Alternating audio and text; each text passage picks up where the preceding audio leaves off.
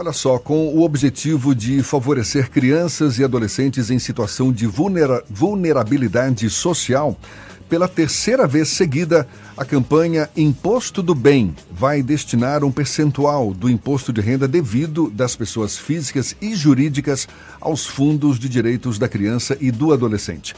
É o chamado Imposto do Bem. Quem conversa conosco sobre o assunto é o idealizador da campanha, o desembargador do Tribunal de Justiça da Bahia e corregedor das comarcas do interior, doutor Salomão Rezedá, nosso convidado aqui no Isso é Bahia. Seja bem-vindo. Bom dia, doutor Salomão. Bom dia, Jefferson. Bom dia, Fernando. Bom dia a todos os ouvintes do programa Isso é Bahia, da Tarde FM. É uma alegria estar por aqui conversando com todos e, ao mesmo tempo, quero manifestar o meu pleito de gratidão por ter a FM, a Tarde FM, aberto esse espaço para que a gente possa explicar a todos os ouvintes, a população, que efetivamente é uma ação do bem. Agora, infelizmente, ainda não está difundida entre a população. Muitos amigos meus, Salomão, eu não conhecia isso, eu não sabia isso. Então, esse é o papel da imprensa e nós temos que agradecer muito a vocês. Então, vamos ajudar a divulgar essa campanha. Exatamente. Imposto do bem e tanto pessoas físicas quanto jurídicas podem ajudar a destinar parte do imposto devido para esses fundos de, de, direitos da criança e do adolescente. Como é que funciona na prática? Exatamente. Jefferson, eu digo aos, aos alunos lá na faculdade que não é doação, é dedução. E efetivamente é dedução. No momento que você calcula o imposto de renda, você já tem lá o imposto devido, você vai pagar. Então é o que eu digo aos meus alunos na faculdade. É, nós passamos, a partir daquele momento, passamos a ser apenas depositário de um dinheiro que vai ser da Receita Federal. Quando chegar o período para pagar, seja a primeira parcela, seja a parcela única, nós vamos lá e retiramos aquele dinheiro que está conosco como depositário e pagamos. Então, o que eu quero deixar bem explícito é que não é doação, você vai deduzir. Você, pessoa física, vai deduzir 3% do imposto devido. Você, pessoa jurídica, você vai deduzir 1% do imposto devido. Então você calculou lá o quê? 10, 10 reais de, de imposto que você vai pagar eh, a, a, Receita Federal. Você então deduz aqueles 3% e você deixa no seu município. E esse dinheiro correspondente a esse percentual 3%, ele vai ser investido na área da infância e do, da, da criança e do adolescente. Tem a opção de direcionar de forma integral esse imposto devido também? Os 3%. Você só ah, pode, só, a pessoa só... física, somente 3%. Até 3%. E a pessoa jurídica, 1%. E quando você fizer a sua declaração, você escolhe o município que você quer doar. Não quer dizer que eu esteja a fazer a minha declaração aqui em Salvador e eu só deva destinar esses 3% do imposto devido, volto a repetir, do imposto devido, você vai destinar para Salvador. Não, você está declarando em Salvador, mas você quer destinar para a Feira de Santana, por exemplo, na própria declaração lhe dá a opção. Você faz a sua declaração de ajuste, você encontra o valor do imposto devido, depois você vai lá no quadro doação ECA. O, o sistema ele é, é autoexplicativo. E aí você vai, clica o fundo. Você quer doar para o fundo municipal, você então clica a cidade. Aí o sistema vai fazer o cálculo e vai lhe dar o, o percentual de 3% corresponde a, a tal quantia, a tal valor. E o próprio sistema emite o DARF. A partir daí, você então, da época da, do pagamento da primeira parcela do imposto devido, você paga o imposto devido menos os 3%. Então, o que eu digo, não é doação. Eu digo sempre, é um sentimento até barrista. Se você ama a sua terra, se você gosta do local que você nasceu, que você mora, vamos ajudar as crianças. Vamos tirar essas crianças aí das sinaleiras, das ruas, dessas situações de vulnerabilidade. Vou dar um dado. Salvador, Jefferson e, e Fernando, tem uma perspectiva de arrecadar quase 100 milhões de reais se todos os contribuintes fizerem essa dedução do imposto devido. O senhor falou que essa campanha ainda está pouco divulgada, mas já é a terceira edição essa do Imposto do Bem. Dá para mensurar qual foi o resultado nas edições anteriores? Dá, dá. Em 2018 e 2017, Salvador, porque nós acompanhamos Salvador, é, arrecadou 1 milhão e 300 mil reais. Esse dinheiro foi distribuído entre, se não me falha a memória, 17 ou 27 entidades que lidam com criança e adolescente. Inclusive uma, a Associação Baiana de Ecoterapia, que executa a, a, sua finalidade lá no 19BC, que é o quartel do, do Exército no Cabula. Aliás, uma iniciativa fantástica essa. Sim. De ecoterapia para crianças com dificuldade motora. Sim, sim. É muito legal. Sim, sim, sim. Então, foram esse, esse 1 milhão e 300, quase 300 mil reais, foram divididos entre 27 empresas. O ano passado, lamentavelmente, pelo menos é um dado que eu tenho, Salvador arrecadou menos de 500 mil reais. Então, nós estamos voltando a conversar com toda a população aqui na, na Rádio FM, à Tarde FM, para a gente esclarecer, para ver se a gente repete 2017. Vejam vocês, o percentual de Salvador, quase 100 milhões de reais.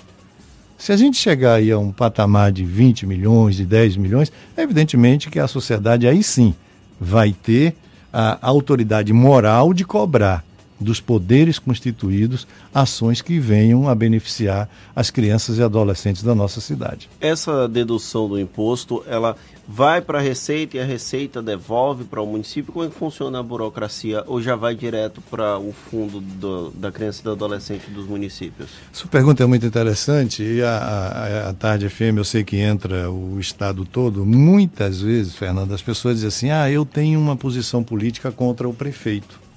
E no momento que eu deduzo os 3% do imposto de renda, eu vou estar ajudando o meu adversário político. Não, é um raciocínio completamente equivocado. Porque esses 3%, como você disse, passa para a Receita e a Receita transfere para a Prefeitura para que o prefeito use em obras que ele entenda lá que deva fazer, obras até eleitoreiras? Não. Esse, esse valor vai para a Receita, a Receita então repassa para o Fundo Municipal das Crianças e dos Adolescentes, e é o fundo quem vai decidir qual a destinação que vai dar esse dinheiro. Ou seja, é uma verba que já chega no município carimbada. Carimbadíssima. Só pode ser utilizada para aquele determinado fim. Carimbadíssima. E não chega, eu entendi a sua colocação de chega ao município, na área territorial, mas não chega para a prefeitura, porque há uma autonomia. O fundo municipal, ele é autônomo. Salomão, como é constituído esse fundo? Ele é constituído por membros da prefeitura e por membros da sociedade civil. Quem fiscaliza esse fundo, Salomão? Que o prefeito pode pegar e fazer o que ele quer. O prefeito não vai ter nenhuma interferência nessa verba. E quem fiscaliza o fundo? O Ministério Público e o Tribunal de Contas do município. Então é algo seguríssimo. E, como você disse, Fernando, é uma verba carimbada. Ela só pode ser aplicada no âmbito da infância e da juventude. O senhor falou que essa dedução já está, é, é, ela existe como opção no próprio programa de declaração do imposto de renda. Isso. Agora, esse programa ele é disponibilizado pela Receita Federal. É o mesmo programa para todo o país. Esse programa do Imposto do Bem é uma iniciativa aqui na Bahia. Existe esse diferencial, então, no programa de declaração do imposto de renda aqui na Bahia? Não, não. Não. É, é, um programa, como você disse, Jefferson, nacional. A pessoa que declara que está na Bahia pode eh, eh, fazer a dedução dos 3% para Arapiraca, aqui em Alagoas. Porque quando você abre o programa, o próprio programa lhe oferece todas as possibilidades, não só no estado da Bahia, como em qualquer unidade da federação. Então lá o programa é autoexplicativo, você vai, clica, sai clicando até a emissão do DAF e você escolhe qual município que você quer doar. Isso se você quiser doar para um fundo, Fernando, do município. Porque nós temos o Fundo Nacional, que é o Conanda, e nós temos o fundo estadual, 27, 27 fundos estaduais. E temos em cada município brasileiro um fundo municipal. Aí o, o, o declarante, o contribuinte do imposto de renda, ele vai escolher eu quero doar para qual fundo? Evidentemente que a gente só fala fundo municipal, fundo municipal, porque é uma coisa mais próxima, gente. E é onde a gente convive com os dramas das nossas crianças. Onde a gente vê uma criança em uma situação que necessita de uma ajuda. E esse dinheiro pode vir a alimentar um programa social. É isso que nós estamos a divulgar, a difundir, a passar para a população.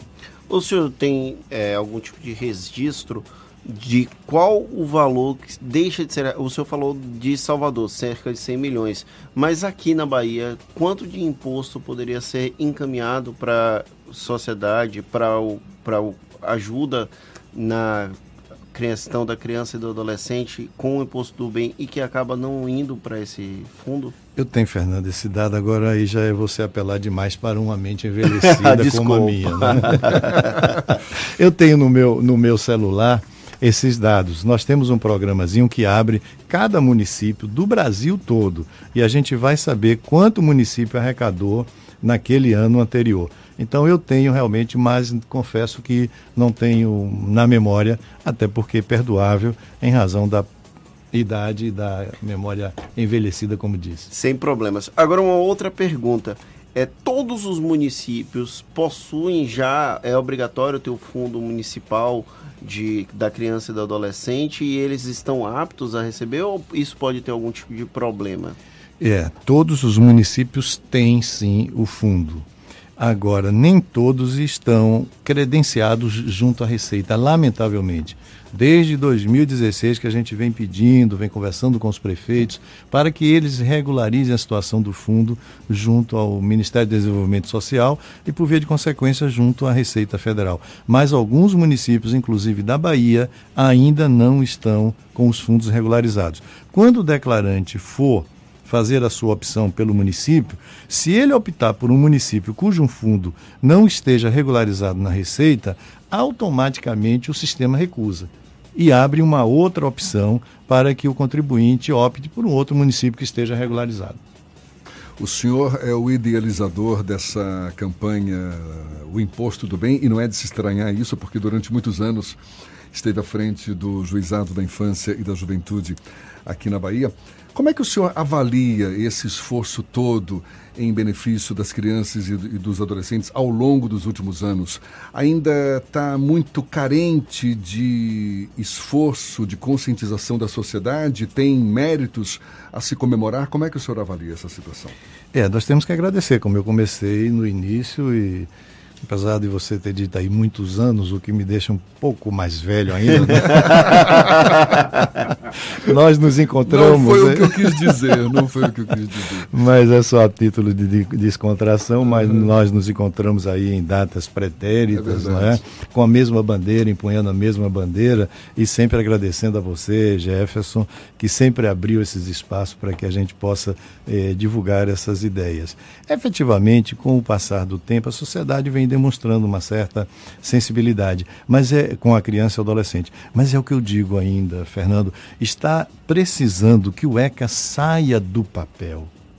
Está precisando efetividade para o nosso Estatuto da Criança e do Adolescente, Jefferson, que, por coincidência, agora em 2020, está completando 30 anos de vigência. É verdade. É? E nós vamos fazer no tribunal, pretendemos fazer no dia 25 de maio, que é o Dia Nacional de Adoção, um evento para que possamos comemorar não só o dia 25 de maio, o Dia Nacional da Adoção, mas também 30 anos de vigência do ECA. Então, durante esses 30 anos, ainda tem algumas partes do ECA que precisam sair de lá da abstração e vir para a concretude da vida. Que partes, por exemplo? Vou lhe dar um exemplo, um único, poderia lhe dar vários mas aí o seu programa iria perder a audiência que tem. Não, é? de jeito algum.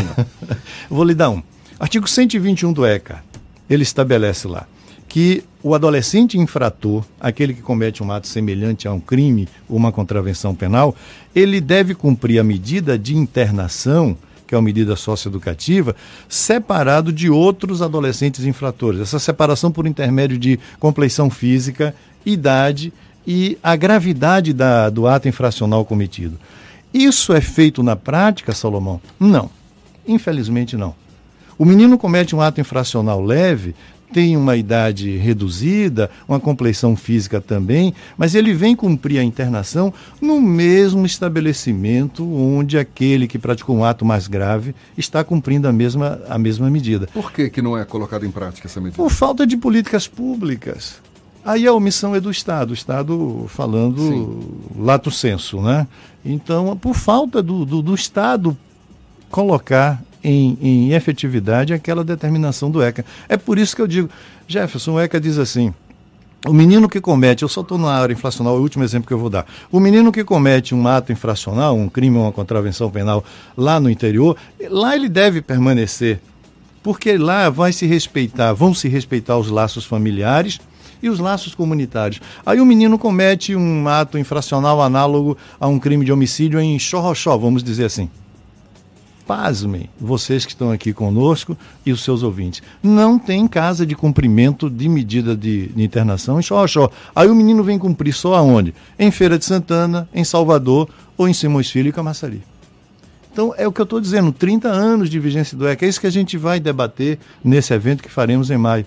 30 anos de vigência do ECA e o ECA ainda está na abstração, ainda está no papel. No dia que o ECA vir a ser efetivado, efetivamente teremos uma outra realidade é, é, concernente à criança e ao adolescente. O ECA diz assim: o garoto não pode, o menino não pode ficar numa casa de acolhimento, no chamado abrigo, mais do que 18 meses. Mas acaba ficando. Adquire a maioridade ali. E aí, depois que ele adquire a maioridade, abrem-se as portas da, dessa instituição e o menino vai para a sociedade sem nenhum preparo. Ele vai para onde? Ele vai para a delinquência. Aí depois a gente fica a defender a redução da imputabilidade penal dos, 16 para, dos 18 para os 16 anos.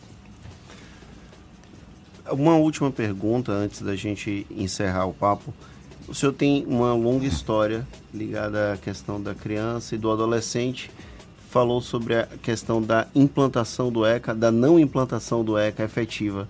Mas existiu algum tipo de evolução do período em que o senhor esteve à frente das varas de infância e ao momento que o senhor vive atualmente como desembargador? Sim, sim, sim. A sociedade tem respondido. Não ainda no patamar que idealizamos, mas a sociedade tem respondido. Por exemplo, dentro desse acolhimento, desse plano de acolhimento de crianças e adolescentes, nós temos um, um, novo viés que é o apadrinhamento. E a sociedade tem respondido. A prova maior que eu tenho que a sociedade está a responder foi em 2017 no momento em que nós eh, publicizamos essa, esse expediente de dedução do imposto de renda, como disse, Salvador recolheu mais de um milhão de reais. Então a sociedade é sensível. É preciso só que a gente toque na sensibilidade dela à sociedade. Desembargador Salomão Rezedá, o idealizador dessa campanha Imposto do Bem, a gente reforça aqui. Imposto devido tanto de pessoas físicas quanto jurídicas, no caso, pessoas físicas 1%, não é isso? Isso. 3% do imposto devido das pessoas jurídicas.